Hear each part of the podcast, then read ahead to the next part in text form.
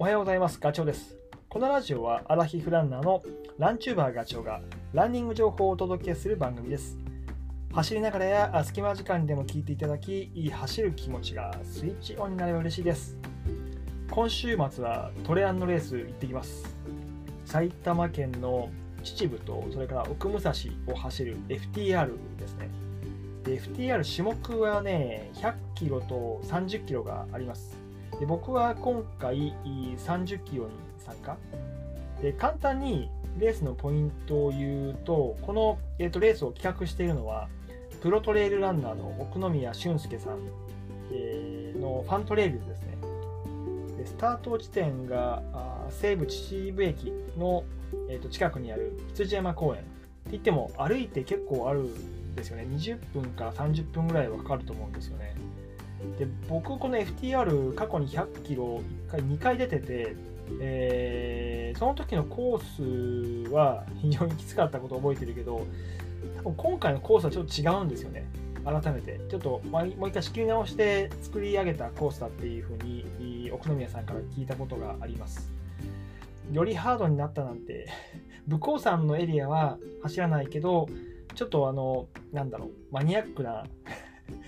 いい感じの登りがあるところが序盤に出てくるっていうことを話してて。であと来年100マイルレース構想があるので100キロのコースはそのマイルのコースの一部だっていうふうに話をされてました。で僕はあの実は100キロ誘われたんですけど さすがにあの先週激坂箱根の激坂の、えっと最速王決定戦出てるのでちょっとさすがに体持たないなということもあって30キロにしました、えー開催日が11月の20日の土曜日ですね、えーと100キロは朝5時にスタート。で30キロは9時30分にスタートになります。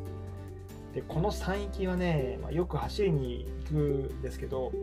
あと関東ふれあいの道って僕ぐるっと関東回ってる1800キロの道を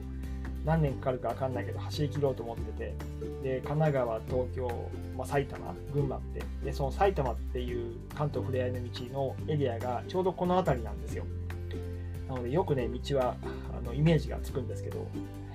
ハードです。かなりハード。標高自体はあまり高くない山なんだけど上り下りがねあのすごい連続します。僕の印象だと奥多摩よりもきついような気がしていますここの辺は。で100キロは特にこれきついコース。累積標高が 6500m ある。でトレイ率が80%っていう風に言ったから結構時間がかかるんじゃないかな。で、まあ、30キロの方だって、えっと、累積標高で 1400m あるんで。であとトレイ率が60%か。だからそうか30の方はどっちかっていうと走らされる多分コースだというふうに思ってます。いやー楽しみだね。で、まあ、先週末はさっきも言ったけど箱根の峠道のロードレースだったので、まあ、今回今回っていうか今週末のトレランレースもう全く頭切り替えていかないと。でもまあこうしてレースがねたくさんあの開催されるようになってきたのは本当嬉しいしまあ僕もできる限り、まあ、いろんな大会に、まあ、ロードもトレランも、えー手を挙げて参加したいなっていうふうに思ってます。で、えー、と今回は、えートレランのレース、上り下りが連続する場合、い僕がこう意識していることを話そうと思っていて、まあ、参考までにね、聞いていただければというふうに思います。まあ、これって そうロードの頭になってるから、それをトレランモードに切り替えるために自分に言い聞かせてる頭にすり込んでるっていうことでもあります。えー、とまず上り上りはね、あのー言うとロードみたいにずっと走り続けることは前提としてないんですよね。えーまあ、力でガシガシいっちゃうとあのなんだろうパワーでねあ不規則な路面当然ですよ山の中だからねで段差もすごくまちまちだから足の何上げ下げも高さがまちまちだからあの頻繁にあるんですよね。ロードみたいに一手にリズムを刻むってことがやりにくい。なので、えー、と足の筋肉を1箇所だけあの使い続けちゃうとすぐに疲れちゃう。ふくらはぎとか太ももの大きい筋肉とか。なので体のいろんなパーツを使い続けることがすごく重要だと思います。であと,、えーと、反動。この辺りも使うと楽に走ることができる。走るっていうか進むことができる。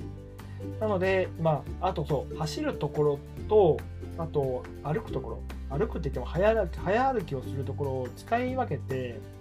いかにこう上りのパートで、えーと、スピードを落とさないで進み続けるかってことがすごく大事だと思います。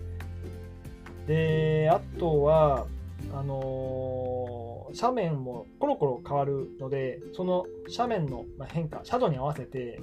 えっと、一番効率的な足運びをするっていうのが結構大事ででそのためには、えっと、意識するべきは足の回転数ですねうん自転車のギアチェンジみたいな感じで僕は考えていてその回転数を、えっと、調整するのがあ腕振りの役割じゃないかなって、え頭でいつも考えてます。ロードの坂道って腕をこう引くようなイメージだと思うんだけど、トレランはね、あのどっちかっていうと腕を前に持ってくるような、先導するような動きがあの必要になるんじゃないかなと。まあ、これ人によってまちまちなんで、まあちょっとやってみてほしいんですけど、まあ、少なくともその手の反動っていうのを使うことが非常にあの楽をして 山登りする一つのポイントだと思います。あとは膝に手を置いて足を押すっていうのもそうだと思いますしね。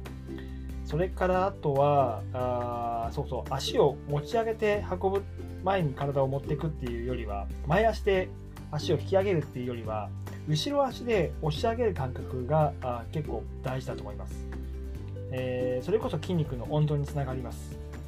これね、えっと、イメージは階段、駅の階段を上る時の感じなんですよね。これやってみると分かるんだけど、前足で行ってしまうとガツガツ登っていくよりは、後ろ足でこう体を押し上げてあげている方が多分ね、楽なはずなんですよ。あの動きを山の中でできれば OK だと思ってます。で、あとは、うん、歩きの時も、まあ、早歩きで進むんだけど、えー、意識しているのは設置時間をいかに減らすか。やっぱりね、ペタッペタッペタッ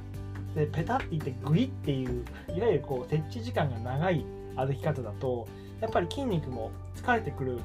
ようなイメージがするのでどっちかっていうとねパッパッパッパってもうとにかく着いたら足を上げるようなイメージで、えー、僕は登っています。